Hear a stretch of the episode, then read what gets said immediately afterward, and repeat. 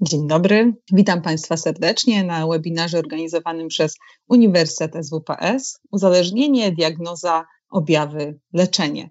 Ja nazywam się Jonna Flis, jestem psychologiem, psychoterapeutą i naukowcem, a moim gościem dziś będzie pani Ania Sternik, psycholog, specjalistka psychoterapii uzależnienia i współuzależnienia. Pani Ania zdobywała swoje doświadczenie zawodowe w poradni rodzinnej SPZOS Centrum Odwykowe w Warszawie. Była też kierownikiem przychodni leczenia uzależnienia i współuzależnienia w Centrum Odwykowym w Warszawie.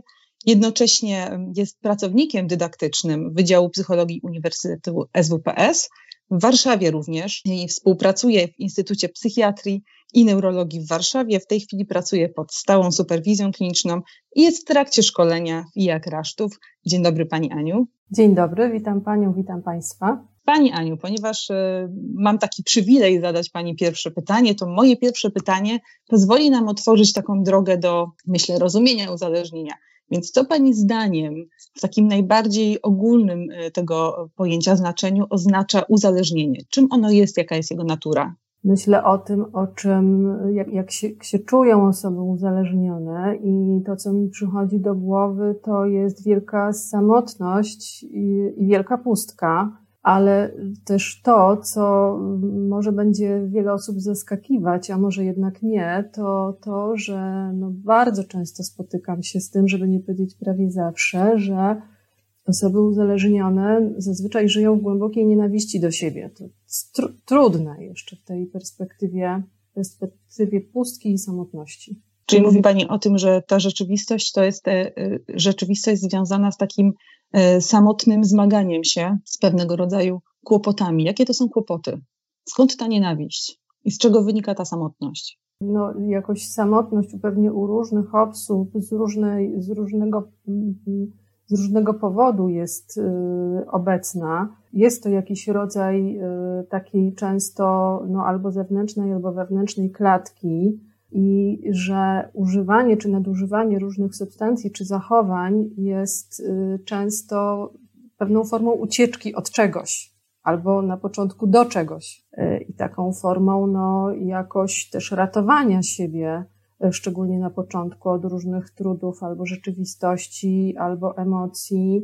Paradoks polega właściwie na tym, że to, co na początku jakoś pomaga, bo też mi jest bliskie takie widzenie uzależnienia, szczególnie na początku, jako samoleczenia czegoś innego, czy takiego rozwoju uzależnienia, jako samoleczenia e, no, traumatycznych doświadczeń, e, jakichś właśnie trudów, jakichś trudności w wyrażaniu emocji, w radzeniu sobie z emocjami, w radzeniu sobie w relacjach, że, że, że e, ta, ta, ta ucieczka ma taką funkcję na początku ratującą. Natomiast no, nie można bez końca uciekać a poza tym ta ucieczka bez końca, jeśli jest, no to staje się jakimś takim no, kolejnym więzieniem. Od jednego więzienia ktoś stara się uciec, a wpada w jakieś kolejne. I, i, i też yy, w takim często właśnie osamotnieniu z już później radzeniem sobie z objawami uzależnienia, z radzeniem sobie mm, no, z tym, że sobie nie radzę, z tym, że czegoś używam czy nadużywam z licznymi y, takimi próbami poradzenia sobie czy kontroli nieudanymi, więc to też oczywiście wtórnie wraca w postaci bardzo negatywnego myślenia o sobie i też o tym mówię, y, o tej głębokiej nienawiści do siebie, że wiele osób ma takie doświadczenie, albo powiem odwrotnie. Ja z niewiele osób spotkałam takich, które by nie próbowały coś w tej sprawie robić, bo przecież nigdy nie jest tak, że ktoś radośnie przechodzi się jakąś ulicą i mówi: O, wstąpię do terapeuty, porozmawiam o swoich problemach, o swoim uzależnieniu, o tym, o czym sobie nie radzę, że to przecież jest tak, że to jest wiele miesięcy, a zazwyczaj jednak lat zmagania się z różnymi próbami ograniczenia, wpłynięcia, zmiany, Mm, że takie przeżycie i doświadczenie osoby uzależnionej no, jest takie, że no, próbuje i mi się nie udaje. Więc w tym sensie ta głęboka nienawiść, że chcę, potrzebuję zmiany, ale po prostu jakoś nie potrafię. To w takim razie, jeżeli to jest tak, że większość osób wcześniej próbuje zmagać się sama, to co jest takim powodem przyjścia do terapeuty? Co się musi stać, zadziać, bądź jaka rzeczywistość musi się zacząć manifestować w życiu takiego człowieka, z jakimi problemami on się musi zacząć zmagać, żeby zdecydować się na wizytę u terapeuty, bo myślę sobie, że że jest to pewien proces dochodzenia do, do autodiagnozy i do tej świadomości, że nie poradzę sobie sam, że potrzebuję wsparcia z zewnątrz. Tak, i to tak myśląc o konkretach, to są bardzo różne sytuacje, natomiast na tyle jakoś ważne czy mocne, żeby no, żeby doświadczenie tej sytuacji sprawiło, jakby było czymś większym niż ten lęk i wstyd. W takim nazewnictwie nawet bycie osobą uzależnioną, on bardzo negatywne konotacje. Nikt nie chce taki, taki być nie chcę tak się określać, y, więc to musi być jakieś mocne wydarzenie i wiadomo, że dla różnych osób to będą różne, różne doświadczenia, ale że właśnie jest jakaś taka, dzieje się jakaś taka sytuacja, która no zazwyczaj dotyczy jakichś moich wartości. Jeżeli co, jakieś moje zachowanie jest nie w zgodzie z wartością i to mnie głęboko poruszy, to jest taki moment, y, kiedy no jestem gotowa jakoś przyjrzeć się z kim innym i to, co pani też powiedziała, no jakoś uznać, że nie poradzę sobie samemu. To jest taki trudny moment, tak? Doświadczenie wcześniejsze jest takie, że próbuję radzić sobie sama, samemu, a y, że to uznanie, że no jednak nie dam sobie rady, no zazwyczaj jest takim, taką furtką do tego, żeby, żeby pójść do specjalisty. Mhm, to, to dopytałem jeszcze o, to, o te formy samoleczenia, bo mówi Pani o tym, że naj, najpierw osoby uzależnione sięgają po różne formy samoleczenia. Jakie to są najczęściej sposoby? Z czym możemy się spotkać? Mówiąc o samoleczeniu, mówiłam o tym, że samoleczeniem często jest na przykład na jakieś traumatyczne doświadczenia samoużywanie i nadużywanie. Żeby uciec od pewnych uczuć, stanów, wspomnień, konfliktów, e, to pojawia się ta używka, czy to zachowanie, które daje chwilową ulgę i to jest jakoś samoleczenie czegoś, co, e, co, było, co było wcześniej. A jeśli chodzi o różne sposoby, próby poradzenia sobie, no to od takich sposobów robienia sobie na, na jakoś na własną rękę pewnych umów ze sobą bądź z kimś, że będzie tego mniej. No, może być też taka, taka próba skądinąd bardzo, wydaje mi się, zasadna, zamiany na inne jakieś zachowanie, prawda? Coś bardziej jakoś zdrowszego. No, myślę o sporcie, o rozwijaniu pasji. No, natomiast czasem no, objawy uzależnienia jakoś są na tyle, na tyle silne, że to jest niewystarczające. Też zwracam uwagę też tej teraz naszej rozmowie na tym, że to, to, to, to, co powiedziałam o tym, nie poradzę sobie sam, czy potrzebuję pomocy, jako taki czynnik niezwykle ważny w takim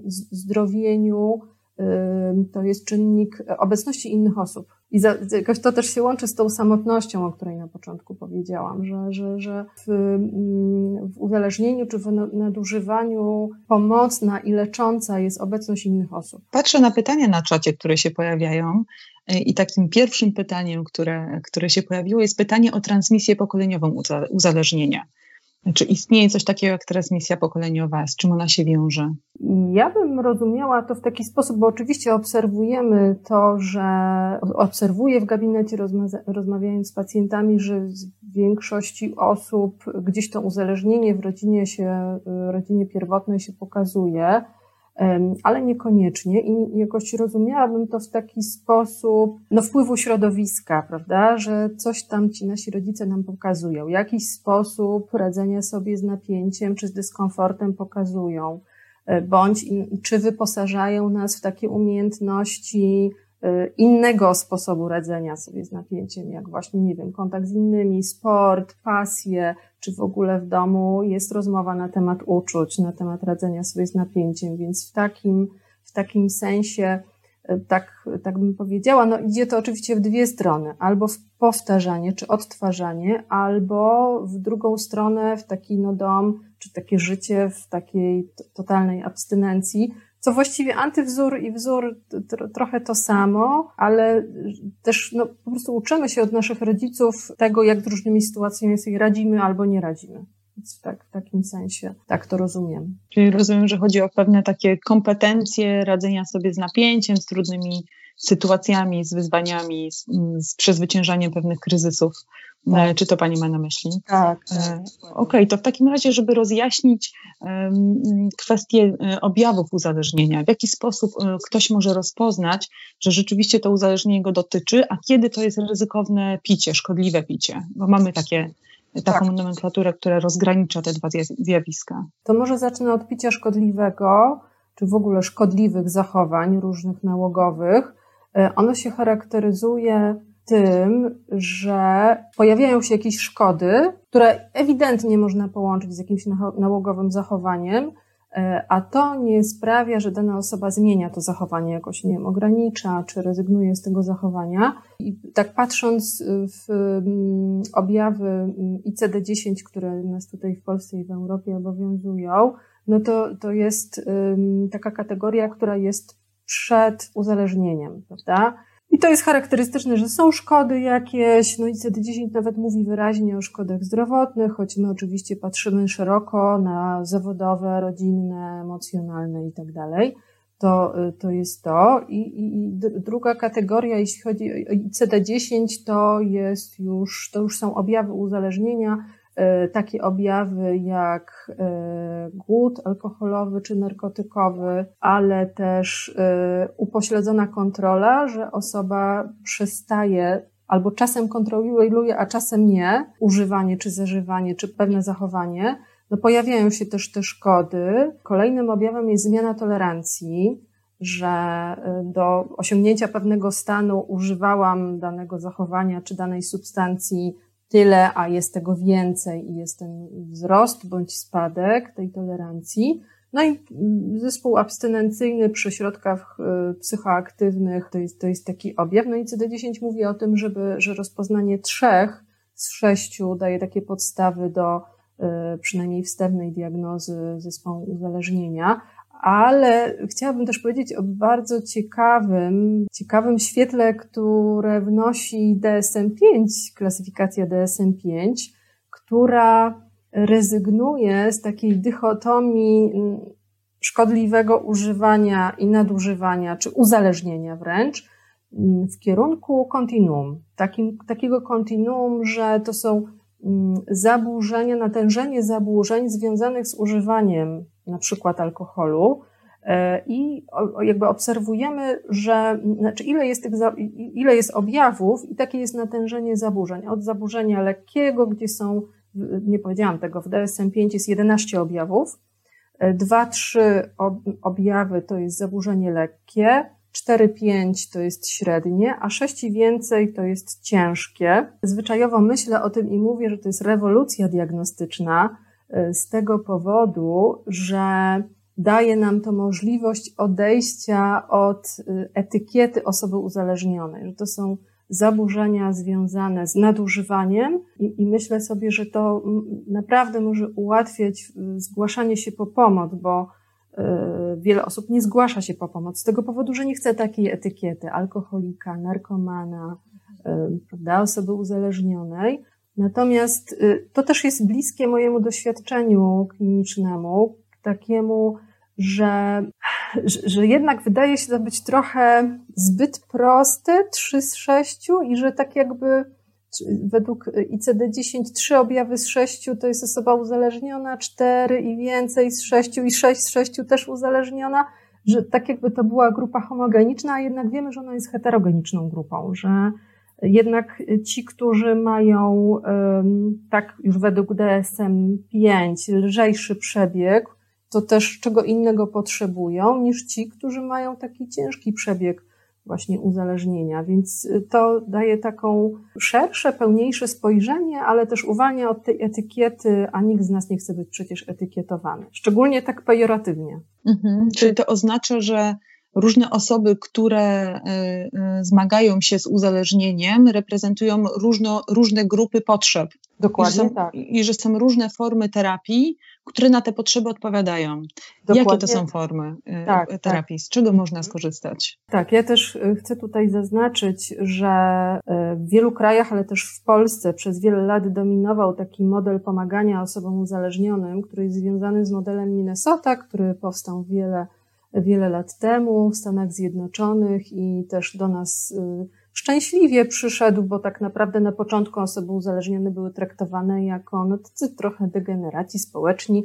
Była terapia awersyjna, czyli podać jakąś substancję disulfiram w postaci tam doustnej czy implanta, implantowanej i żeby to był taki straszak, prawda, że no jeżeli spożyjesz, to tam coś ci się stanie złego zdrowotnie, czy po prostu umrzesz i to miała właśnie ta terapia awersyjna. I model Minnesota upodmiotowił pacjenta, że, że ten pacjent odzyskał szacunek, że się z nim rozmawiało i i tutaj wielki rozwój, natomiast jesteśmy już krok dalej.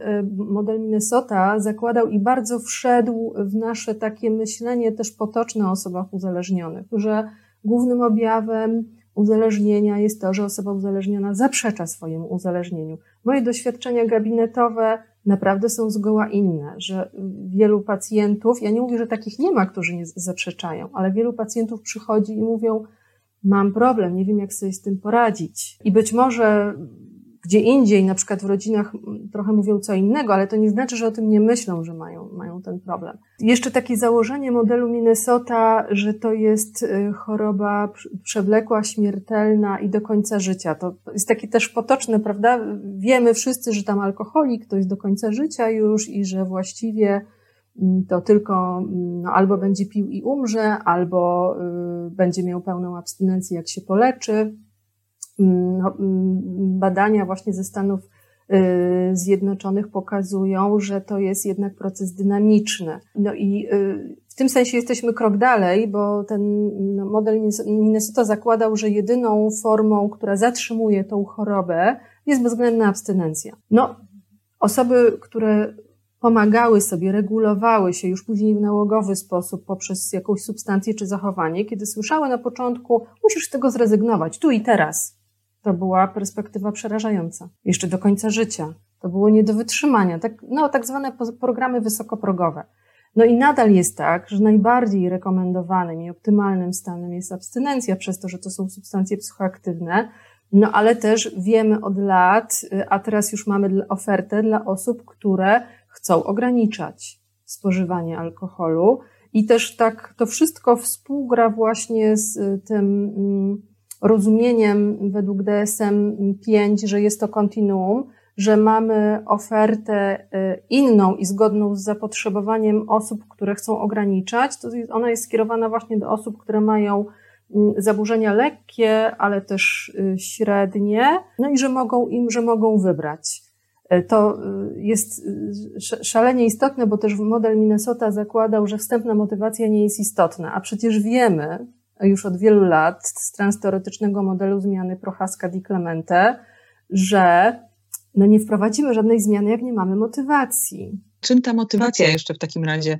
No mamy motywację wewnętrzną i zewnętrzną. No to czym ta motywacja, zakładam, wewnętrzna, która jest niezbędna do uruchomienia procesu zmiany jest? Mhm. Z czym ona się wiąże? Tak, i tutaj już też mówiłam, bo tutaj y, też bardzo współgra y, z tym, z tym nowym podejściem taki sposób pracy, szczególnie na początku, który jest związany z dialogiem motywującym, który, który mówi o tym, że motywacja w osobie, która do nas przychodzi jest, a naszym zadaniem jest ją wydobyć, to znaczy nie przekonać, tak jak dotychczas, mówiąc takie masz straty, takie masz straty i tak tam wyszarpać tą motywację, tylko razem z pacjentem się zastanawiać, ale też rozeznać w jakiej fazie mm, motywacji jest i jeżeli jest w ambiwalencji, bo jak pacjent do nas przychodzi, no to raczej ma jakąś ambiwalencję, że nie chce czegoś stracić, ale też widzi, że no traci co innego i jest w takim na rozdrożu, to tak rozważać razem z nim tą abstynencję, żeby sam ją rozwiązał, szukając tej motywacji. I moje doświadczenie, i też się tutaj posługuję, odnoszę się doświadczeń z, z dialogu motywującego, to jest odniesienie do wartości. Mhm. Okej, okay, dobrze. No to w takim razie, Pani Aniu, jakie są sposoby, metody wyjścia z uzależnienia i połączę je z takim, mm, z kolejnymi pytaniami, czyli czy psychoterapia indywidualna, czy grupowa, czy grupy samopomocowe, jakby od czego zacząć, jak rozpocząć? Jakby dla każdego coś dobrego, czy co kto woli, czy co kto wybiera, ważne, żeby zacząć jeżeli komuś jest łatwiej e, połączyć się na meeting, które teraz są w większości online, E, no i przecież e, w tej chwili, nie wiem czy Państwo wiecie, ale można się połączyć też siebie nie pokazując, posłuchać i, i, i zobaczyć. To już jest wśród ludzi. Ja jestem fanką psychoterapii przez to, że przez te wiele lat pomagając osobom z różnymi doświadczeniami, z różnymi problemami, też widzę do jakich zmian ona doprowadza, jak jakość życia się poprawia E, choć e, jeżeli są tacy, którzy chodzą tylko na meetingi do grup samopomocowych i też korzystają i zmieniają swoje życie, to super też. Trudno powiedzieć jednoznacznie, że jest jakaś ścieżka. Ja, ja myślę, że najważniejszy i najtrudniejszy pierwszy krok, żeby przełamać ten opór lęku i wstydu i żeby komuś o tym powiedzieć, a jak się już komuś powie, to też łatwiej jest później. Czasem łatwiej jest powiedzieć y, zaprzyjaźnionej, bliskiej osobie, a czasem łatwiej jest pójść do specjalisty i do tak zwanej na początku obcej osoby powiedzieć, I właściwie pacjenci mówią zazwyczaj po tym spotkaniu, że doznają wielkiej ulgi, że wreszcie mogą o tym porozmawiać. Okej, okay, ja, ja tak może podzielę się własnym doświadczeniem, e, e, jeżeli chodzi o psychoterapię, bo, bo mam tu bardzo podobne do Pani e, spostrzeżenia, że rzeczywiście ona jest niezwykle cenna, chociażby pewnie też ze względu na to, że, że w psychoterapii pracujemy nad źródłem też uzależnienia, czyli nad tymi pierwotnymi kłopotami, które sprawiły, że dzięki zachowaniom nałogowym w jakiś sposób regulowaliśmy, regulowaliśmy napięcie, prawda? Więc Dokładnie. Mm, pewnie to jest, to jest cenne. Odwołam się do kolejnego pytania pytania, dobrze? Czy można mieć jednocześnie terapię odwykową i zwykłą terapię, na przykład psychodynamiczną? Czy najpierw musi być odwyk, a dopiero potem e, terapia ogólna, tak? Czyli to, to co mówimy, praca nad problemami ogólnymi. Czy tu jest jakieś, mhm. jakieś różnica w Pani opinii? W ogóle w tej chwili jestem daleka od takich jednoznacznych odpowiedzi. Jakoś pewnie jakby lata temu mi pani zadała to pytanie, to bym powiedziała, że jest kolejność i że najpierw byłaby właśnie odwykowa, uzależnień, a później głębsza. Natomiast w tej chwili myślę o tym, że co komu bardziej po drodze, ważne, żeby się zgłosić, żeby sięgnąć po tę pomoc. Było pytanie a propos równocześnie, tutaj miałabym taki dylemat, y, no bo to jednak trochę jakby leczyło dwóch lekarzy, prawda, że że, że, że żeby, żeby nie było takiego efektu, że trochę mówi o tym tu, trochę tu, nie, oczywiście nie zatajając, ale że też terapeuta nie ma pełnego obrazu, że raczej bym powiedziała do jednego specjalisty. Nie wiem, jakie Pani doświadczenia są, ale moje takie, że czasem dość często psychoterapeuci ogólni bez tej specjalizacji boją się osób uzależnionych, czy znaczy w takim sensie, że jakoś nie czują takich kompetencji. No, tak trochę jakoś się właśnie obawiając. E, więc e, tak trudno odpowiedzieć. No, e, no tak, co, co komu pomaga? Jeżeli komuś łatwiej byłoby pójść po prostu na terapię odwykową najpierw, a później psychoterapię, no to, to pewnie, ale też myślę sobie, że jest pewną wartością być w po prostu psychoterapii u jednego specjalisty, który też no jest w stanie na początku w sprawie tych nałogo, w sprawach tych nałogowych objawów pomóc, prawda? Bo tak jak pani powiedziała, że, że my szukamy źródeł i że to jest y, taki mm, centralny punkt pracy, jak każdej psychoterapii, jakkolwiek, no na początku trochę musimy opanować te objawy, dać pewne narzędzia, do radzenia sobie chociażby z głodem, jakoś przyjrzeć się tej właśnie kontroli. E, też mamy teraz tą bogatszą ofertę, że wcześniej model Minnesota i tylko abstynencja i wiele osób dlatego nie przychodziło albo mówiło właśnie, że ja nie chcę tego celu. Ja sobie nie wyobrażam do końca życia, nie. A teraz szczęśliwie mamy programy ograniczania picia, e, które dla tych osób z, lżejszym zaburzeniem, z lżejszym natężeniem, no dają to, o co im chodzi, i to jest poszerzenie oferty, więc naprawdę bardzo duże bogactwo. E, taka ciekawa sprawa, powiem Państwu, że jak ktoś przychodzi do mnie i właśnie pyta o ten program, a to się dość często zdarza, to od razu po pierwszej sesji umawiam się, proszę osobę, żeby e, do następnej sesji, bo tak są takie sesje diagnostyczno-konsultacyjne, mm, po prostu ta osoba zapisywała spożywany alkohol. Jest na początku trochę konsternacji, no dobrze. Padają pytania, czy to ma być ograniczenie. Ja mówię, nie, nie, proszę tylko zapisać ten spożyty alkohol. I mm, ciekawe jest to, że część osób już od razu się orientuje, a część przychodzi na kolejną sesję i mówi, jest tego o połowę mniej. Samo zapisywanie, odnotowywanie, no sprawia, że już e, ograniczenie mniej więcej o połowę następuje.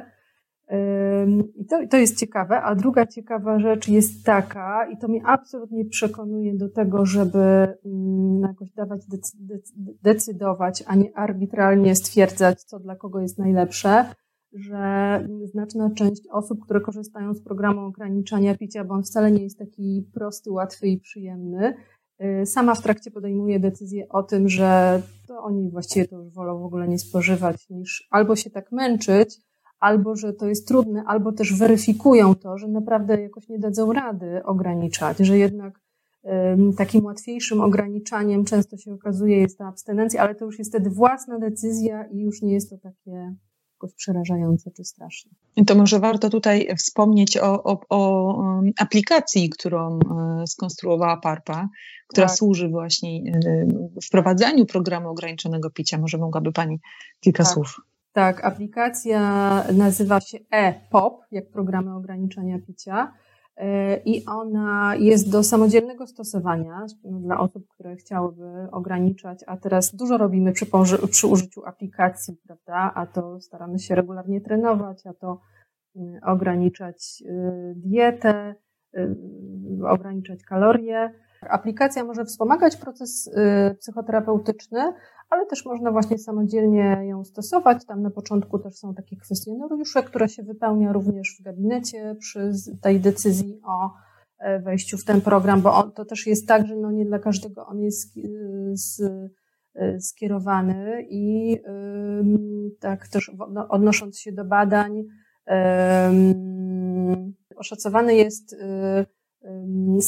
skala tego, czy czy da radę w tym programie, czy nie, jakie, jaką ma szansę powodzenia. O, jakby to, to jest na początku wiadomo. Aplikacja pozwala na, na taką wstępną autodiagnozę prawdopodobieństwa, że ten program jest celowany dla nas, bo przecież istnieje tak. taka grupa, grupa osób uzależnionych, dla których um, jakby wprowadzenie programu ograniczenia picia z zasady związ związane z utratą kontroli jest prawie niemożliwe. Tak. Więc rzeczywiście też nie jest to program dla wszystkich. Jeszcze chcę powiedzieć, bo y, zanim jeszcze mi pada, Pani zada pytanie kolejne, to chcę powiedzieć o takim rozróżnieniu, bo y, wielu osobom się to myli, a myślę, że ono jest ważne, że program ograniczania picia y, jest skierowany dla tych osób o mniejszym natężeniu zaburzenia, a redukcja szkód, no bo to tak się wydaje bliskie, jest z kolei skierowana dla osób głęboko uzależnionych. I wtedy chodzi o tą redukcję szkód funkcjonowaniu społecznym, w zdrowiu i że to jest zupełnie co innego.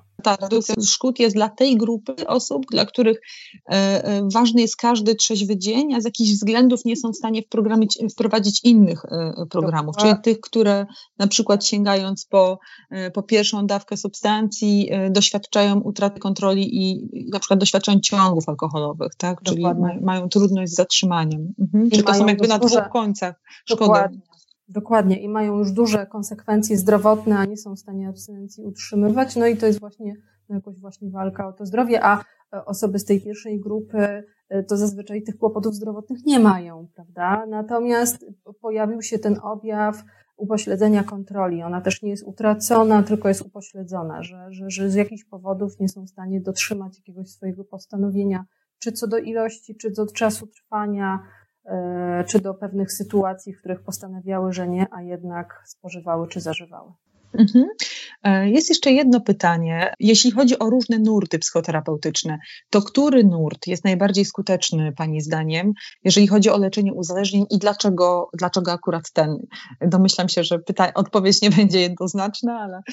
Dokładnie tak. I wiemy o tym, że coś, co leczy w psychoterapii, to jest relacja terapeutyczna niezależnie od nurtu. Jakkolwiek no, takie nurty, które się sprawdzają zazwyczaj, no i też są takimi podejściami opartymi o dowody naukowe, no to jest oczywiście nurt poznawczo-behawioralny z całą trzecią falą, którą mamy, tak? Dialektyczna, dialektyczno-behawioralna terapia, która powstała jako oferta dla osób z granicznym zaburzeniem osobowości, gdzie wiemy, że tam jest dużo nadużywania i różnych ryzykownych zachowań więc też jest w tej chwili, e, są też w Polsce terapeuci uzależnieni, szkoleni e, z DBT e, i taka też przebadana jako bardzo skuteczna. I terapia psychodynamiczna, w takim rozumieniu właśnie, o którym ja powiedziałam, to mi jest jakoś bliższe, mimo tego, że też DBT z nami bardzo mnie zafascynowało, no to terapia psychodynamiczna, która bardziej podchodzi do tego właśnie uzależnienia jako efektu samoleczenia, że coś leczę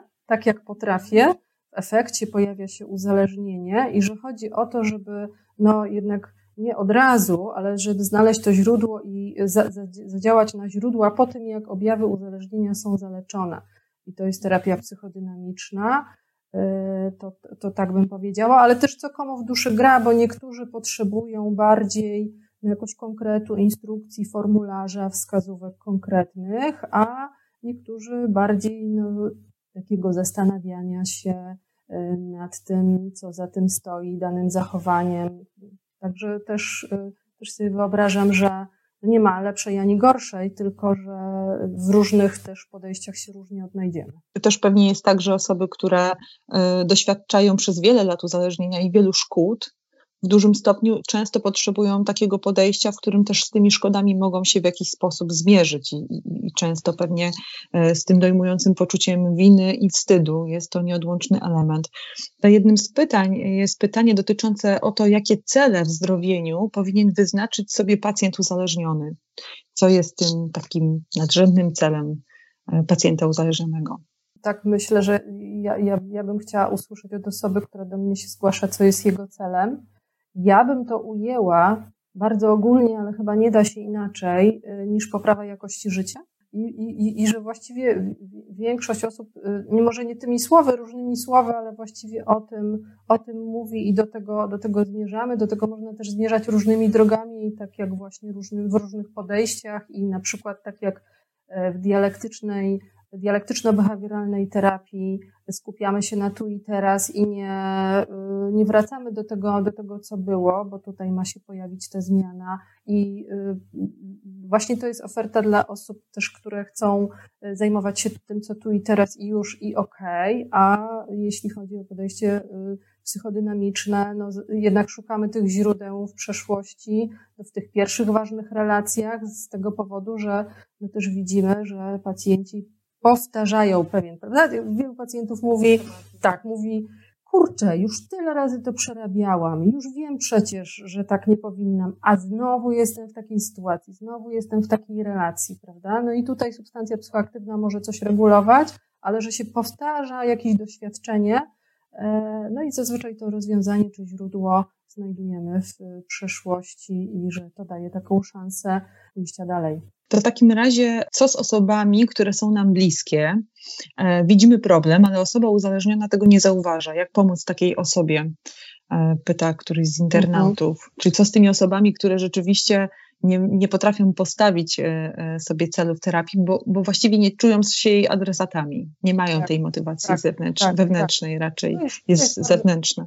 Tak, to jest bardzo trudne i do tego trochę się odnosiłam, mówiąc na początku, że może, może zaskoczę y, osoby, niektóre mówią, że osoby uzależnione żyją w głębokiej nienawiści do siebie, to z tego powodu, że często swoim używaniem, nadużywaniem no, sprawiają nawet nie tyle przykrość, co krzywdę po prostu. I, I, I, że często jest jednak taka sytuacja, że to bliscy chcą, żeby ktoś coś w tej sprawie zrobił. To jest bardzo trudna, trudna sytuacja przekonać kogoś. E, I tak bym powiedziała, że w tej sprawie są dwie szkoły i to też znowu co komu bliżej. Jedna podpowiada, że należy jakby pozwalać osobie uzależnionej na to, żeby ona tych konsekwencji doświadczyła, e, na to, żeby miała szansę doświadczyć tego związku przyczynowo-skutkowego pomiędzy tym, że zażywa substancje psychoaktywne i e, że ponosi jakieś negatywne konsekwencje tego w swoim życiu. I, i bardzo często tym źródłem motywacji jest właśnie doświadczanie tych negatywnych konsekwencji, czyli taki moment, w którym ktoś rozpoznaje, że to, co się w moim życiu dzieje, jest konsekwencją tego, w jaki sposób postępuje, czyli w jaki sposób karmię ten swój nauk. No i taka druga szkoła, która mówi, że należy wzmacniać motywację mm, takiej osoby, mówimy często w oporze, tak?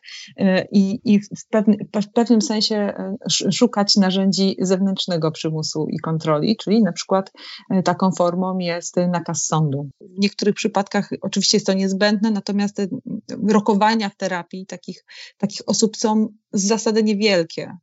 Tak, właśnie z powodu zewnętrznej motywacji, więc znowu wracamy do transteoretycznego modelu zmiany, który mówi, że zmiana może się dokonać tylko jeśli mamy motywację do tego. Ja jeszcze dopowiem o tym, bo y, też mam takie jakoś przemyślenia, y, że z jednej strony jakoś straty i szkody i czasem, znaczy właściwie bardziej dawniej się mówiło, nadal się mówi, ale to już jedno z podejść, podejść że pozwalać ponosić konsekwencje, tak zwana twarda miłość, tak? E, czasem wiążąca się z tym, żeby, no nie wiem, kogoś wyrzucić z domu jako taką, prawda, motywację. A ja też myślę sobie, że po pierwsze są osoby, które nie są na to gotowe i ja to zupełnie rozumiem, jako bliskie osoby nie są po prostu na to gotowe, bo też różne rzeczy wtedy mogą się wydarzyć.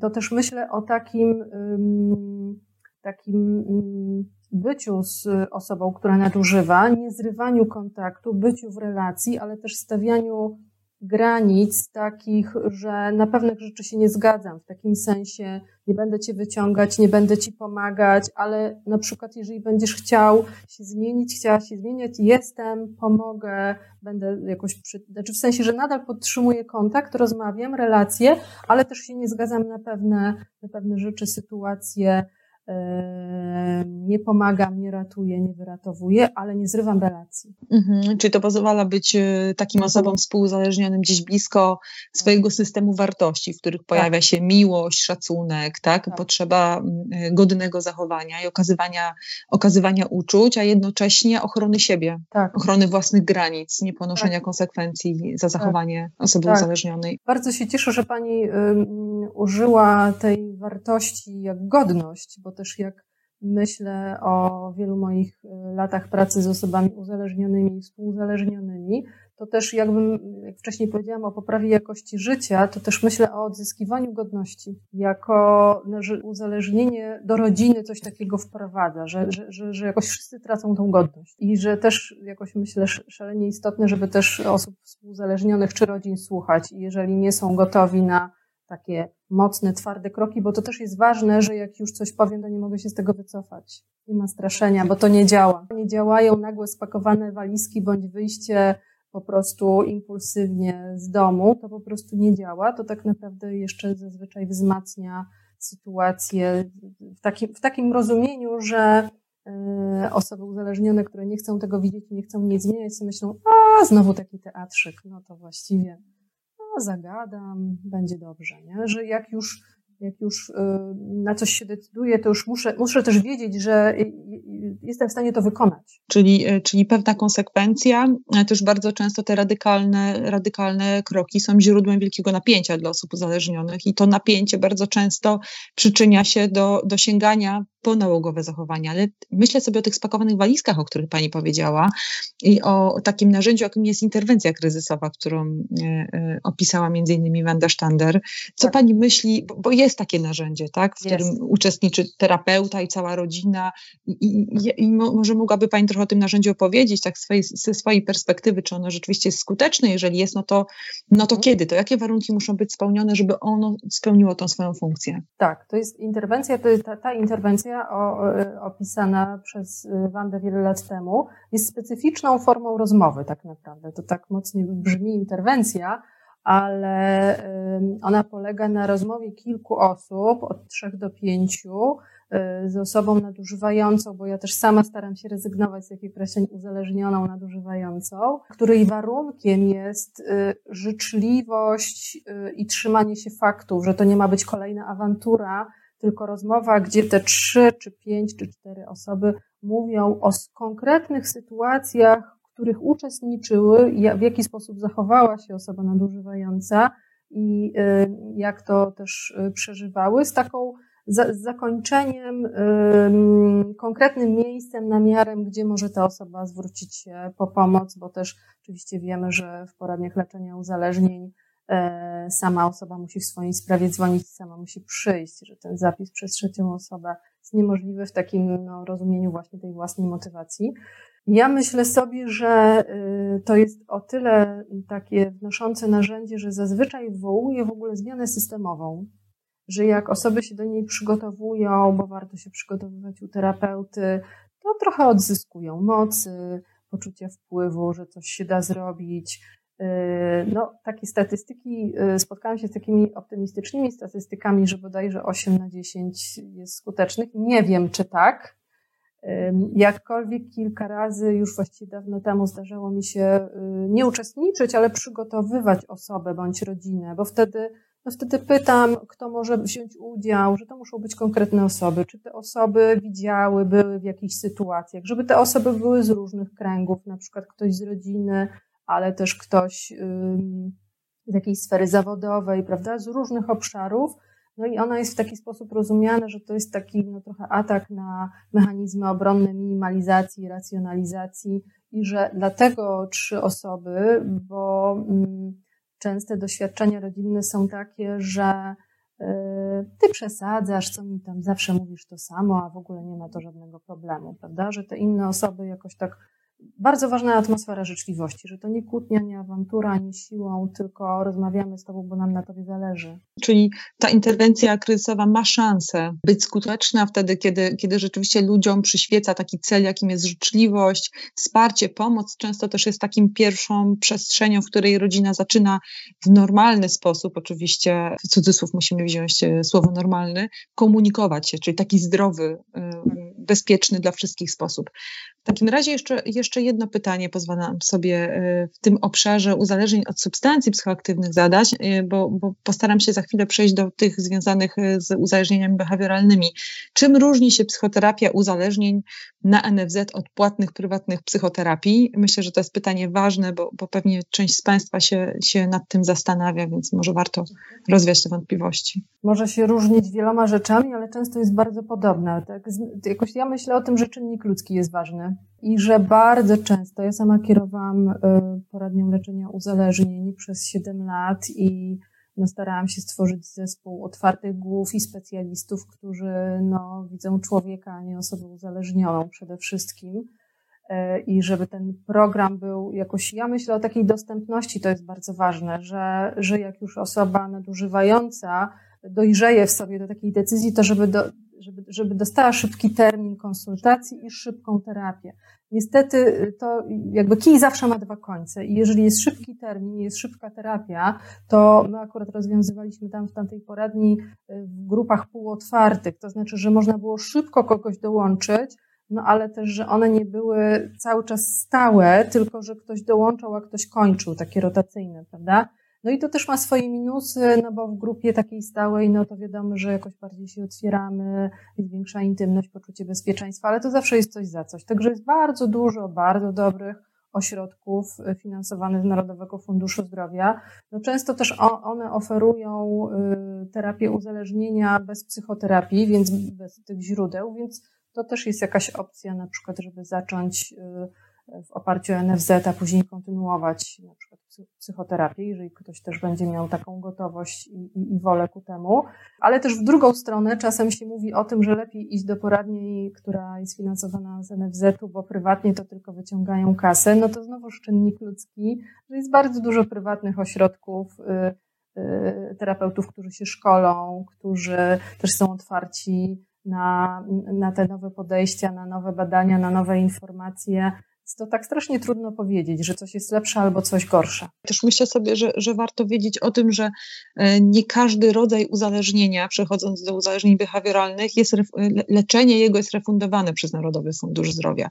Więc e, jakie inne uzależnienia, poza uzależnieniami od substancji psychoaktywnych, e, występują? No to tak zwane uzależnienia behawioralne, no i no, naprawdę jest tutaj mnogość tych uzależnień choć też czasem diagności spotkałam się z taką opinią, wątpliwościami, pewnym kłopotem z tym terminem uzależnienia behawioralne, bo one w tej chwili według ICD-10 to są, mieszczą się w kategorii zaburzeń nawyków i popędów, że nie ma jednak tej substancji, prawda? Choć też wiemy, że rewizja ICD-11 no z tego, co, może Pani więcej tutaj wie, ale z tego, co ja się orientuję, to bodajże uzależnienie od gier komputerowych chyba ma być w uzależnieniach i patologiczny hazard, czy tam uzależnienie, prawda? W tej chwili patologiczny hazard jest w zaburzeniach nawyków i popędów, a żadnego patologicznego grania nałogowego nie ma. Więc to, to, to, to tak, no to myślę sobie, no ja akurat dość dużo, takich właściwie wiele doświadczeń, bo kierowałam poradnią, gdzie akurat była w populacji pacjentów spora podgrupa mm, osób hazardujących się, więc to też takie, takie uzależnienie behawioralne, które nie jest dość e, dobrze znane, ale też, też e, no, osoby tak zwane uzależnione od seksu, ja wolę określenie hiperseksualne, gdzie, gdzie na tym gruncie seksualności te różne nałogowe zachowania się manifestują. I to też jest taka grupa, która no, jest bardzo różnorodna. Ona znowu nie jest homogeniczna, tylko heterogeniczna bo to jest y, pornografia w internecie, bo to są y, przypadkowe kontakty seksualne, więc naprawdę to jest masturbacja w taki nałogowy sposób, więc y, naprawdę jest tutaj tak jakby szeroko i trudno mówić bardzo ogólnie, prawda? Do uzależnienia od solarium, do uzależnienia od zdrowego trybu życia, także naprawdę jest bardzo bardzo dużo tych uzależnień behawioralnych, jeśli tu się też posługujemy takim właśnie opisem, choć on budzi też kontrowersje, wiemy o tym. Mhm. Okej. Okay. Czy uzależnienie od jedzenia jest uzależnieniem behawioralnym czy od substancji? Takie pytanie padło od internauty. Dobre Myślę pytanie. sobie o uzależnieniu od cukru. No właśnie, no właśnie, właśnie, że to y, zmienia nam samopoczucie i świadomość, prawda? Nie, nie, ja bym nie, nie odpowiedziała, nie wiem jak bym odpowiedziała, bardziej bym się zastanawiała o czym to jest i po co to jest i że w ogóle w różnych nałogowych zachowaniach jakoś myślę sobie, że nie jest y, odpowiedzią częstotliwość, tylko odpowiedzią jest funkcja. Co to załatwia, co to zakleja, dlaczego się to pojawia, co gdyby tego nie było, co by było innego. No i zazwyczaj pod tym są po prostu emocje, tak? O tej właśnie nałogowej regulacji emocji. Tu internauci zadają kilkukrotnie takie pytanie, co z innymi rodzajami uzależnień, zwłaszcza tam, gdzie nie można odstawić zupełnie środka, od którego jest się uzależnionym. Seksoholizm, uzależnienie od telefonu, internetu, jedzenia. Jaka tutaj jest, jaki tu jest kierunek postępowania? Ja Państwu odpowiem na to pytanie. Te uzależnienia, które, które dotyczą zachowań, e, które stanowią część naszego życia i nie jesteśmy w stanie wprowadzić e, całkowitej abstynencji, ale też nie istnieją wtedy programy e, ograniczenia szkodliwego picia, na przykład programy wprowadzania sposobów tak, na, na zażywanie tej substancji psychoaktywnej. To są takie uzależnienia, których najczęściej pracuje się metodą wskaźników, czyli opracowujemy sobie taki model Y, sięgania po te zachowania i takie narzędzia sięgania po te zachowania, które pozwalają nam ograniczać negatywne konsekwencje, tak? czyli dzięki którym jesteśmy w stanie sięgać na przykład po, po, po internet, co ma miejsce w e-uzależnieniach, sięgać po, po gry komputerowe, sięgać na przykład po media społecznościowe, ale nie w sposób, który przynosi nam negatywne konsekwencje, więc to się klasyfikuje do, do psychoterapii uzależnień, natomiast kierunkiem pracy jest raczej wybudowanie takiej świadomości sięgania po tego typu zachowania, wybudowanie umiejętności e, korzystania z tego spos w sposób bezpieczny, ale też wybudowania wglądu w takim, w takim obszarze schematów nałogowych. To zresztą tak też jest w programie ograniczania picia, że to nie ja wyznaczam granice, no oprócz pewnych rekomendacji, prawda? Na przykład y, y, twórca dialogu motywującego mówi o rekomendowanym 30-dniowym okresie abstynencji, żeby tolerancja spadła, żeby no, wybić się z pewnych nałogów, a już w ogóle jak ktoś podejmie trzymiesięczną abstynencję, to badania właśnie Millera pokazują, że jest w stanie bardziej y, wprowadzić ten cel trwałej abstynencji taki jest prognostyk przy utrzymaniu trzymiesięcznym. No ale y, to, to, to, to y, punktem odniesienia są y, limity WHO-skie porcji standardowych dla kobiet, dla mężczyzn, natomiast to sam pacjent decyduje, jak chce ograniczać, w jaki sposób. Oczywiście w odniesieniu do tego i jest też taka rekomendacja, żeby były przynajmniej dwa dni przerwy. Także pewne rekomendacje są, ale to ustalamy wspólnie. Ja pytam, no i później sprawdzamy, udaje się, nie udaje, w jakich sytuacjach, dlaczego. No i myślę o właśnie o tych zachowaniach, czy no, to, właśnie jak Pani powiedziała, że nie jesteśmy w stanie nie jeść, mm, czy nie uprawiać seksu, y, to o mm, no, pewnych limitach, warunkach i o tym, co w tym pomaga, ale też widzeniu o tym, że jak, no, jak przez jakiś czas tego nie ma, to co to zesłania, co nam się pojawia, e, więc no, tworzymy taki, taki kontekst limitów, których dana osoba może i chce się trzymać. I też co, co w zamian, bo to też jak zrezygnujemy z zachowania nałogowego, to się pojawia puste miejsce, pusta przestrzeń, nie tylko emocje, ale też co zrobić z tym, z tym czasem, z tymi myślami, z tymi uczuciami. No i też zawsze szukamy, oczywiście, to jest też bardzo ważne, że elementem programu ograniczenia picia jest y, samo nagradzanie. Wiecie Państwo i wie Pani, jakie to jest trudne? Jak pytam o własne nagrody, pustka w głowie. Co by to mogło być? I to też ważny, ważny element y, bardzo często powrotu do pasji, że to nie jest tak, że ktoś tego nie ma, tylko albo y, poszukania tego w marzeniach, prawda, o czym zawsze ktoś marzył. I to są takie też, y, no, że pojawia się ta przestrzeń, którą też trzeba czymś zapełnić. To trochę tak jak przy e-uzależnieniach, gdzie, gdzie wprowadzamy detoks cyfrowy, który trwa dokładnie od 4 do 6 tygodni, bo, bo też badania pokazują, że takie zmiany na poziomie neurologicznym, tak, które się pojawiają na poziomie naszego mózgu, e, one się mają szansę, szansę cofnąć, czyli jakby ten szlak dopaminergiczny ma szansę się w pewnym sensie uzdrowić albo zaleczyć wtedy, kiedy ten detoks wprowadzamy. Natomiast rzeczywiście pacjenci, z którymi ja pracuję i którzy są w trakcie tego detoksu cyfrowego i uczą się wprowadzać później zasady higieny cyfrowej, ale w trakcie cierpią na doświadczenie monotonii, nudy, bez sensu. To jest jeszcze o tyle trudne, że, że część z tych osób to tak zwani tubylcy sieci, którzy właściwie nie mają do czego wrócić, bo nigdy tych pasji nie mieli, więc, więc to szalenie istotne, że te marzenia mogą się pojawiać na przykład do, dopiero na tym etapie detoksu cyfrowego. Więc tutaj jakoś bardzo blisko, nie? jeżeli chodzi tak. o internet i, i, bardzo blisko, jeżeli chodzi o inne uzależnienia behawioralne. Tak, ale też to, co Pani powiedziała, to, to też bardzo ciekawe, jak te w tej chwili szybkie cyfrowe czasy sprawiają, że my się nie nudzimy. Jak to też ważne, żeby dać naszym dzieciom, naszej młodzieży szansę na to, że trochę się ponudzili i że nie muszą mieć cały czas stymulacji. E, pani powiedziała właśnie, że pojawia się ta pustka, ta nuda, prawda? I taka ona jest nie do zniesienia, ale że tak naprawdę wtedy pojawia się przestrzeń na to, żeby no, pojawiło się, no właśnie, przestrzeń na marzenia i na to, co, czym można wypełniać tą pustkę, czy tą przestrzeń. Tak, rzeczywiście, dokładnie to tak jest. Też, też rzeczywiście pacjenci w, de, w, trakcie detoksu cyfrowego doświadczają takiej niecierpliwości w obcowaniu, na przykład ze światem e, przyrody, tak, który jest zdecydowanie mniej stymulujący, wymaga pewnej refleksyjności, też, też ta postawa wyna, wy, wymaga od nas pewnej takiej e, zdolności do eksplorowania rzeczywistości, która nas otacza, ale też do takiej spontaniczności, tak, w poszukiwaniu źródeł satysfakcji, więc to mhm. zmienia perspektywę. E, skieruję się tu w kierunku pytań. Dobrze.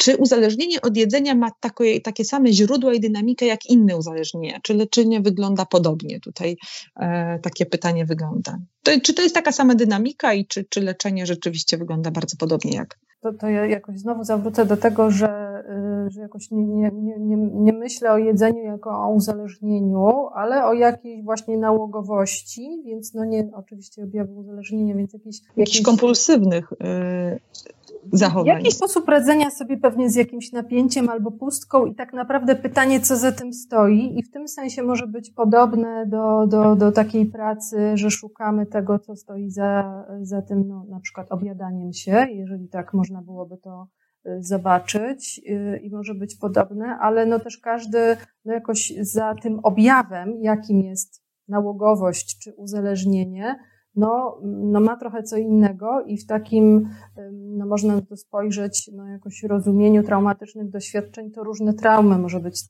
trauma nadmiaru, że czegoś było za dużo, przemoc, nadopiekuńczość, albo trauma braku, że kogoś, nie wiem, nie było, czy było za mało, czy było jakoś tam chłodno emocjonalnie, prawda? Więc wtedy też szukamy, szukamy po prostu tych, tych źródeł. I tak jeszcze, jeszcze pomyślałam, bo może ma Pani tam jeszcze jakieś pytania, ale może to też byłoby ciekawe, no żeby wrócić do tego właściwie sprzed lat, ale jak wymownego eksperymentu y, z parkiem dla szczurów profesora y, Brusa Aleksandra, który, który badając uzależnienia, też tak obserwując taką, taką no, hipote- znaczy taką obserwację właśnie miał, że jednak żołnierze wracający z tego, co pamiętam, z Wietnamu, gdzie substancje psychoaktywne były im podawane, no jedni po prostu wracali, zaprzesta- zaprzestali nadużywania czy używania, a inni nie i że to było takie, takie ciekawe. No to wiemy przecież, że przeprowadził taki eksperyment, gdzie część szczurów była w klatkach i były podawane im substancje psychoaktywne, a część miała swobodę poruszania się i taki trochę plac zabaw, park zabaw, nawet bardzo tak naturalnie od, jakby od, odzwierciedlony z zapachami, fakturami i tak dalej, mimo że miały dostęp do substancji y, psychoaktywnych, to jednak y, nie sięgały po te, prawda, napoje, gdzie były dodane substancje psychoaktywne. Czyli właściwie jakoś możemy się zastanawiać, co nam ten eksperyment pokazuje, ale to akurat jest mi taki bliski sposób myślenia, że też pytanie, co jest naszą klatką, no bo można powiedzieć, że te szczury w klatce, to co my jako ludzie, co robimy sobie, co jest naszą klatką, czy z czego jest ona zbudowana, ale że jak może z niej wyjdziemy, albo na coś się otworzymy, albo po prostu mamy taką możliwość, żeby być w społeczeństwie, być w relacji, móc się bawić, mieć różne formy aktywności i że może to też pokazuje, zastanawiam się, że wtedy na pewno jest łatwiej rezygnować, ale że może to też po prostu no, zaspokaja pewne potrzeby i pewien przymus już nie jest konieczny, żeby go kontynuować. Dokładnie, że tym czynnikiem spustowym uzależnienia nie jest sama moc e, substancji, ale przede wszystkim brak tych prawidłowych e, więzów społecznych i, i że to prawidłowa, prawidłowe więzi z innymi i że szansa na to, żeby zaspokajać te swoje podstawowe potrzeby przede wszystkim e, jest tą przestrzenią, dzięki której my nie wytwarzamy tych, tych nałogowych tendencji, że one rzeczywiście jednak pełnią jakąś funkcję kompensacyjną w naszym tak, życiu. Tak. Coś nam załatwiają, nie? W jakiś tak, sposób. Tak, i, i zawracamy znowuż do tej pustki i do tej klatki, prawda? I do tej samotności. E, I to, to, to, to jakoś myślę o takim też ważnym aspekcie życia każdego z nas, ale też osób używających, nadużywających, to znaczy o relacjach, o zabawie, o duchowości, o pasjach, y, o sporcie. I że jak mamy wybór i możemy, no to właśnie, że może to nie chodzi o samą substancję i że w tym sensie, no może to ta substancja jest ten efekt samoleczenia takiego, że coś sobie załatwiam, no bo z czymś nie mogę wytrzymać, ale że może nie chodzi jednak o samą tą substancję. Zresztą też yy, w Instytucie Psychiatrii i Neurologii Justyna Klingeman bada samowyleczenia, że tak, ktoś ma objawy uzależnienia, a po jakimś czasie bez żadnej pomocy terapeutycznej ich nie ma. Więc znowu to jest taki też dowód na to, że to y, nie chodzi o tą moc uzależniającą substancji. Jest jeszcze pytanie o, o rozpoznawanie seksoholizmu. Jakie są objawy, czy ścieżka leczenia jest tożsama z leczeniem na przykład alkoholizmu? Czyli tu internauci mm, ciągle pracują nad tym różnicowaniem mhm. różnych typów uzależnienia. Tak jak powiedziałam, dla mnie uzależnienie od seksu, y, tak zwane, to, to jest cały czas o hiperseksualności i że gdzieś ta nałogowość się manifestuje właśnie E, w tym obszarze. No i tak bym powiedziała, jak pracuje terapeuta. Jeżeli pracuje poznawczo-behawioralnie, no to, to, to, to, to też takich narzędzi używa, a jeżeli psychodynamicznie, to szuka znaczeń. Natomiast, tak bym powiedziała, ogólnie no jakoś pierwsza rekomendacja jest taka, jak w innych uzależnieniach behawioralnych, e, posługując się tym określeniem, Y, żeby jakiś okres powstrzymywać się, prawda? Że tak jak Pani powiedziała, że chodzi o, mm, o takie zmiany, które później pomagają też wprowadzić z jednej strony zdrowe nawyki, czy tam bardziej, ale też zrozumieć, co jest za tym. Jak... Też tak jeszcze chcę się podzielić takim swoim y, subiektywnym odbiorem i też mm, bardzo często mówię to pacjentom, że, którzy nadużywają, że że jakoś z mojego doświadczenia mm, wynika, że co najmniej w trzech kontekstach można na to spoglądać. Kontekst nawykowy, że mamy pewne nawyki i akurat y, też y, ten aspekt nawykowy jest bardzo fajnie i dobrze wyjaśniony w książce Siła nawyku, którą też polecam i tam też jest ruch samopomocowy a, a opisany właśnie w teorii nawyku. Y, taki aspekt psychologiczny, radzenia sobie, nieradzenia z różnymi stanami intrapsychicznymi, ale też interpersonalnymi, prawda? Że niektóre używki czy zachowania coś załatwiają emocjonalnie czy w relacjach. No i aspekt biologiczny, biochemia mózgu. Y, każdy w czymś tam się odnajduje bardziej albo we wszystkim. I to też y, myślę sobie, że wielu osobom jakoś pomaga zobaczyć, że w tym no bo sama nazwa odwyk, czyli ktoś nawykł, czyli musi odwyknąć, prawda? No właśnie, ale, ale jest ten aspekt nawykowy, naprawdę, że jeżeli przez wiele lat wieczór był dla mnie związany, nie wiem, z lampką, dwoma, później trzema wina, no to ten wieczór mi się kojarzy, albo z tą lodówką na przykład. Wracam z pracy, prawda, i tam cyk na przykład. I że to jest taki aspekt nawykowy. Ja uważam, że mm, jakoś nie należy go pomijać, tylko też uwzględnić i że tak wielopłaszczyznowo rozumieć y, i myśleć o różnych nałogowych zachowaniach.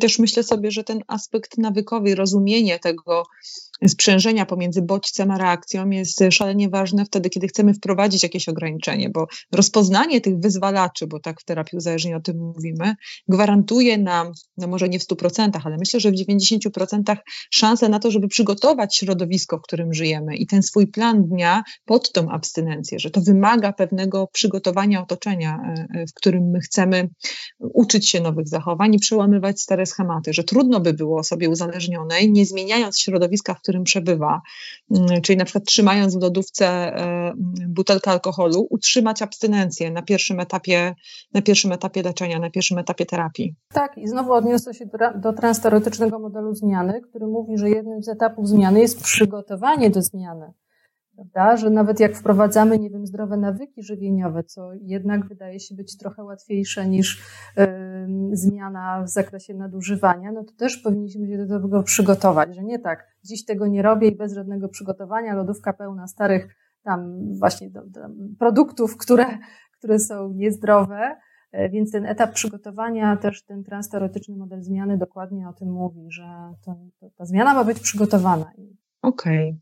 W takim razie, jakie wsparcie można zaproponować osobom współuzależnionym? Czy terapia indywidualna może być skuteczna? Jaki nurt jest wskazany? Ja myślę sobie, że warto może zacząć też od tego, kim jest osoba współuzależniona, czyli czym ona się charakteryzuje i w jakiej rzeczywistości mhm. przychodzi jej żyć, funkcjonować. Osoby współuzależnione poprzez, znaczy też taka jest definicja współuzależnienia w takim rozumieniu, bo też są no, różne rozumienia, ale w takim rozumieniu mi najbliższym adaptacyjnym jest takim szkodliwym sposobem przystosowania się do pewnej destrukcji, którą wprowadza osoba nadużywająca.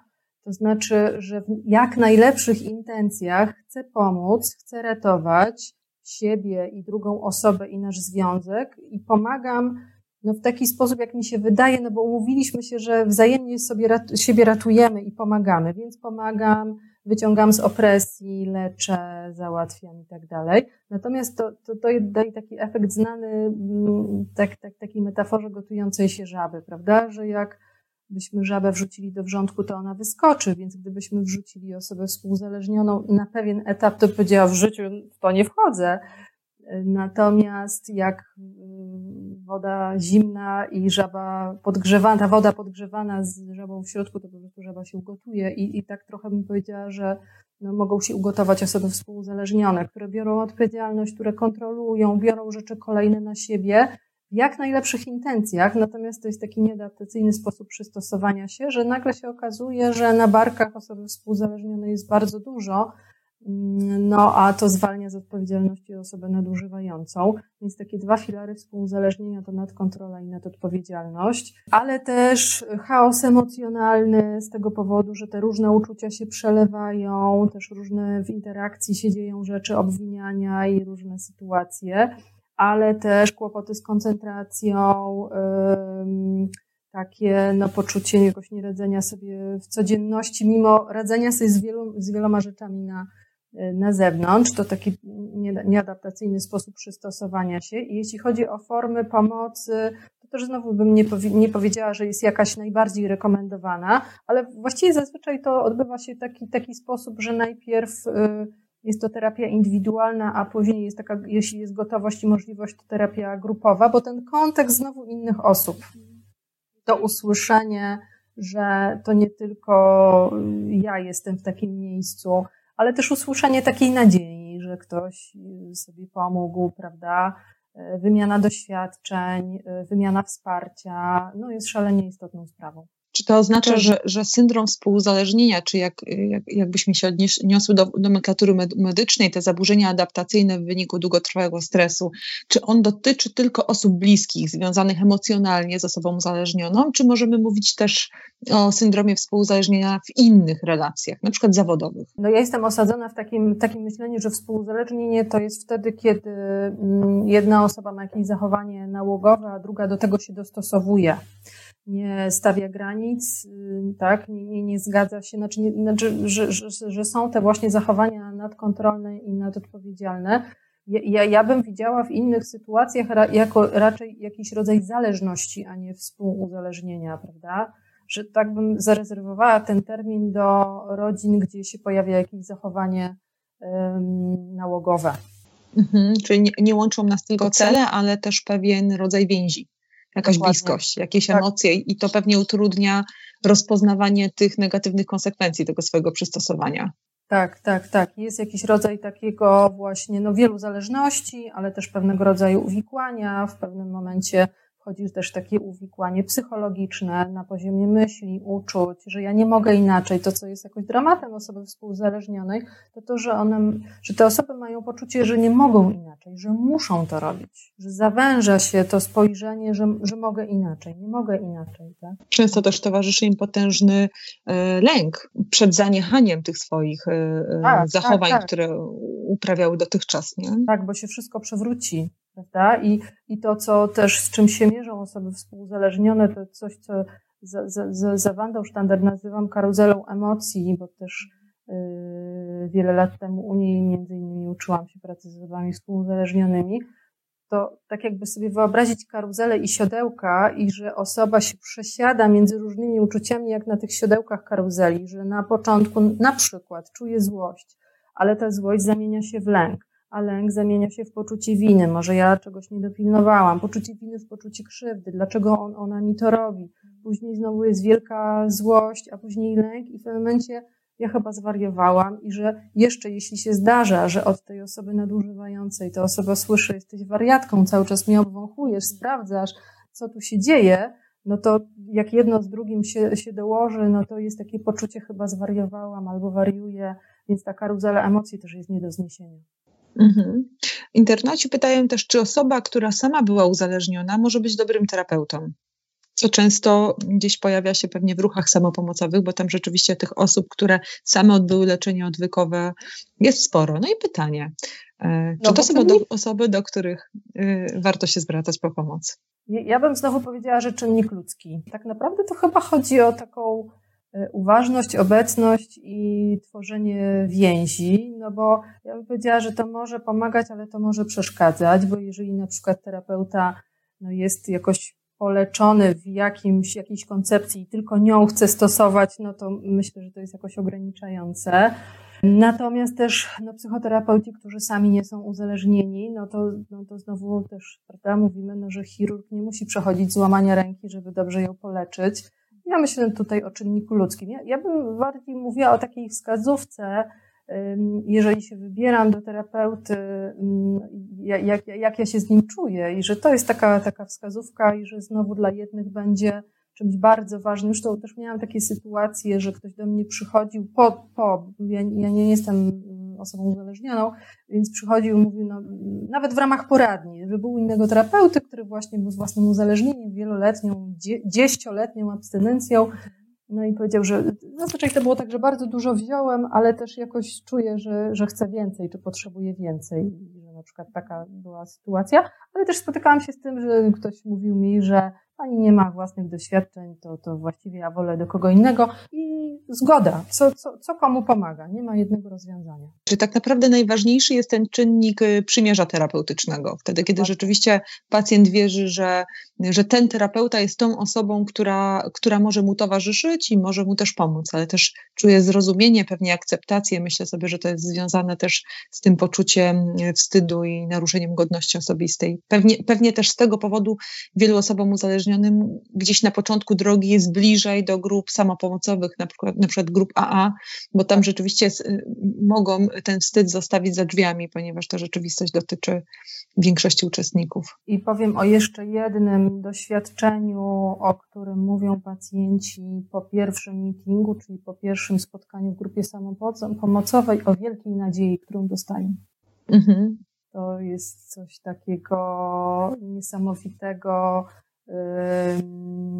z takich właśnie doświadczeń i że można być z innymi i słuchać czyjejś historii i słuchać o sobie. I słuchać czyjejś historii, e, kiedy ktoś mówi, miałem taki tak, a jestem już też w takim miejscu i jest to możliwe. Czyli rozpoznawać siebie w innym. Ktoś tu pyta, jak nakłonić dziecko do pójścia na, na terapię, kiedy w jego mniemaniu narkotyki są czymś super, ale przy tym niszczy sobie życie, a my stajemy się współuzależnieni. Tam, e, to, to jest rzeczywistość e, wielu rodziców. Bardzo trudna sytuacja, szczególnie, że no jeżeli mówimy o dwóch dorosłych osobach, to przynajmniej teoretycznie te osoby mogą w każdym momencie się rozstać, prawda? A jeżeli mówimy jeszcze o relacji E, z dzieckiem, no to, to, to, to oczywiście, że, że, że tak nie jest. I znowu, co na, to, co, co, na co kto jest gotowy. Niektórzy na tak zwaną twardą miłość, choć mi akurat zawsze mówię o tym, że każdy decyduje sam, ale mi jest bliskie takie, no jednak w terapii czymś, co leczy, to relacja terapeutyczna i jakoś odnosząc się do tego eksperymentu, który, który przywołałam, myślę o takiej no, sile bliskości i że to jest bardzo trudne dla rodziców do jakoś, myślę, pomieszczenia i wytrzymania, no ale też z pewnymi granicami i zasadami, że to nie jest tak, że rób co, robisz co zechcesz, tak? Um, ale też myślę sobie, że to może być za trudne i nawet czasem może szkodliwe utrata kontaktu, czy jakieś odsunięcie się. Myślę o takiej obecności, ale też z pewnymi warunkami. Z pewnymi warunkami. Okej. Okay. E, po czym rozpoznać zatem, że to dobry moment na zakończenie terapii uzależnień? Co byłoby tym sygnałem? Mhm. Dobre pytanie. Poprawa jakości życia? Trochę w odwołaniu do, do tych celów, które, które pacjent rozpoczynając terapię wyznacza sobie sam. Dlatego one są mhm. też tak szalenie ważne, żeby móc później się do nich to jest w ogóle e, odwołać. Takie, tak, ciekawe pytanie pod tym względem, że u wielu osób jest taki lęk przed zakończeniem terapii. Czy sobie poradzę, że jednak terapeuta czy psychoterapia jest trochę taką trzecią nogą, takim stałym punktem, taką relacją, w której czuję się rozumiana, rozumiany. E, I powiem Państwu i Pani, że niejednokrotnie obserwuję taki efekt, gdzie już zbliża się zakończenie, że, że pacjenci mm, mają nawrót objawów. Nawet nie uzależnienie, ale jakieś takie pogorszenie. Tak, i samo powiedzenie o tym, kiedy mówię o tym, że to się zdarza na zakończenie i zazwyczaj to jest o jakichś uczuciach, no sprawia, że te objawy zazwyczaj odchodzą i to jest o jakimś lęku, o smutku związanym z zakończeniem, że też to ważne jest, żeby to zakończenie dobrze jakoś omówić, ale też zakończenie jest po coś i że wszystko ma mieć swój początek, środek i koniec i każdy z tych etapów jest bardzo ważny, że to też chodzi o to, żeby w momencie stanąć na własnych nogach i to poczuć, że jakoś ode mnie to zależy, że, że to jest taki czas po zakończeniu terapii, kiedy mogę jakoś posprawdzać coś, coś się zmieniło, a co nie, i że, że mogę to zrobić samemu i poczuć się pewnie, a nie, że jakoś ciągle potrzebuję takiego właśnie dodatkowego wsparcia. I, i, I ja jakoś myślę o tym, że z jednej strony to się czuję, a czasem bywa tak, ja mam takie doświadczenia, że jeżeli ja czuję, że to pora kończyć, bo to będzie bardziej rozwojowe, y, a, a pacjent tego nie czuje, to o tym rozmawiam. I że też mówię o tym, bo naprawdę mam takie przekonanie, że czasem no, siła danej relacji terapeutycznej się jakoś wyczerpuje i że to, co miało być dane, to już zostało dane. E, I że czasem przedłużanie terapii jest czymś e, nieadaptacyjnym, szkodliwym, że czasem, no, że po prostu jest pora zakończenia i przez to też trzeba przejść i to też daje taki efekt rozwojowy, przejście przez zakończenie. A jakie są takie ramy czasowe terapii, jeżeli ktoś miałby się zastanowić nad tym, ile to będzie trwało, nie? Bo ja myślę sobie, że dla terapeutów pracujących w zawodzie perspektywa dwóch lat w terapii na przykład nie jest jakąś perspektywą e, przerażającą. Natomiast myślę, jak, jak, myślę sobie o tej rzeczywistości, e, w której e, funkcjonujemy, gdzie wszystko jest instant i musi być już teraz i natychmiast i, tak. i, i, szybko dostępne, to pewnie ta perspektywa dwóch lat jest czymś, co, co zwala z nóg. Więc jakie są takie najczęstsze ramy, ramy czasowe, w których, mhm. w których taka terapia się mieści? To jest dla mnie trudne pytanie w takim sensie, ja, ja może powiem, jak ja się umawiam, że ja się umawiam z pacjentami, od razu im też mówię, że dana osoba jest w psychoterapii. Nie określam tych ram, bo jak próbowałam je określać, to nagle się okazało, że ktoś nam wywierał na sobie presję, że musi mieć już efekty, a jeszcze ich nie było. Albo się okazało, że mamy kończyć, a tu dopiero zaczynamy właściwie takie poczucie. To jest strasznie trudno określić. Ja wtedy określam to tak, że jak któryś z nas poczuje, że, że jakoś pora kończyć albo podsumowywać, to to robimy i wtedy się zastanawiamy, co dalej. Y, I wielu osobom daje to taką właśnie ulgę, a komu innemu niepewność, że nie wiadomo, ile to będzie trwało, ale tak jakby już mia, jakby miała powiedzieć jakiś konkret, to tylko powiem, że odniosę się do, do doświadczeń z lecznictwa odwykowego opartego na NFZ, że to zazwyczaj jest około dwa lata, tak jak pani powiedziała, ale też wielu pacjentów mówią, mówi o tym, że, że jakoś mają poczucie, że dopiero zaczynają się je poznawać, że nie chodzi o to, że mają zaleczone objawy, ale że zaczynają się je poznawać i dopiero się sobą zaciekawili. Ostatnie pytanie. Jakie uzależnienie jest najczęściej spotykane, pytają internauci, i jakie nowe pojawiło się w ostatnich latach? Najczęściej spotykane, no jednak myślę sobie, że ten problem alkoholizmu w Polsce nadal jest staje się najbardziej powszechny, bo to też jedyny legalny narkotyk, powtórzę, za osobami, którzy korzystają z samopomocowych grup y, związanych z anonimowymi narkomanami. Więc ta dostępność z całą pewnością, y, choć nie uważam, że zakazywanie jest dobrym, dobrym sposobem, no to nic nie, właściwie nie załatwia. A nowości nie wiem, może pani ma jakieś takie myśli o tych nowościach, bo tak nic mi do głowy nie przychodzi teraz. Ja myślę sobie, że, że wśród takich nowych uzależnień, z którymi y, y, się gdzieś tam mierzymy, to są te, te e-uzależnienia, ale ich jakby wachlarz jest tak szeroki, że właściwie one dotyczą większości zachowań w sieci, czyli mam taką y, tendencję do tego, żeby mówić o, uzależnienia od, od, o uzależnieniach od czynności realizowanych w sieci, tak? bo to jest i fonoholizm, i uzależnienie od mediów społecznościowych, i uzależnienie od gier, czy fear of missing out, czyli uzależnienie związane z lękiem przed pominięciem, czy serwisów tak, serwisów informacyjnych, więc myślę sobie, że rozrasta nam się wachlarz uzależnień, e-uzależnień, też w związku ze zdalną edukacją, która ma miejsce i, tak. i, z faktem, że my wszyscy pracujemy zdalnie i że gdzieś tam powoli te nawyki w sobie wykształcamy, mimo zdalnego zmęczenia, e, mimo y, syndromu Zoom na przykład, który już powolutku zaczynamy rozpoznawać, to i tak jesteśmy zmuszeni, jakby ta rzeczywistość zmusza nas do tego, żeby porzucać analogowe zachowania i, i poszukiwać właśnie tej przestrzeni, która nam pozwoli wszystkie potrzeby zaspokoić, bo to głównie, głównie o to chodzi. Więc myślę sobie, że tą nową przestrzenią to są e, e uzależnienia. Ja też bym blisko była myślenia o uzależnieniu od energetyków, mhm. czyli od, które gdzieś tam pięknie w ponowoczesności nam towarzyszą i, i odpowiadają naszym celom związanym z prędkością. Ja pójdę trochę w drugą stronę, tak jak pani słucham, to tak sobie pomyślałam, że też warto o tym mówić, jak można nałogowo funkcjonować w takim wymiarze, wymiarze zdrowego odżywiania i zdrowego trybu życia, żeby tak też trochę odczarować wszelkie skrajności właściwie, nie? Że jak coś jest zbyt, czy jakoś po skrajności, to wtedy no jest takie ryzyko, że jest tym jakaś nałogowość i że to coś zasłania albo czemuś służy i ma jakąś funkcję. Tak, ta bigoreksja czy, czy ortoreksja, tak, tak. uzależnienie od zdrowego odżywiania czy uzależnienie od sportu. Myślę sobie, że tutaj też ta granica jest bardzo płynna i właściwie tą, tą, tą, tym pierwszym sygnałem gdzieś, za którym warto podążać, to są takie e, szkody, które, które się pojawiają, jeżeli już jakieś kontuzje albo, albo problemy zdrowotne w związku ze zdrowym odżywianiem, co wcale nie jest takie, takie, takie rzadkie, to rzeczywiście warto się wtedy zatrzymać i, i sprawdzić, e, e, co za tym stoi. No dobrze, to coś, czy chciałaby Pani, Pani Aniu, coś na koniec dla naszych e, internautów od siebie? To co, to, co, to, co myślę, że chciałabym powiedzieć, to, że jeżeli ktoś ma jakieś zawahanie, to jakoś tak zapraszam do spróbowania i do do tego, żeby do specjalisty się zgłosić i sprawdzić po prostu i że naprawdę nie warto być z taką tematyką, z takim problemem samemu i że ta obecność drugiej osoby, która y, no, jest tylko dla nas, no po prostu leczy.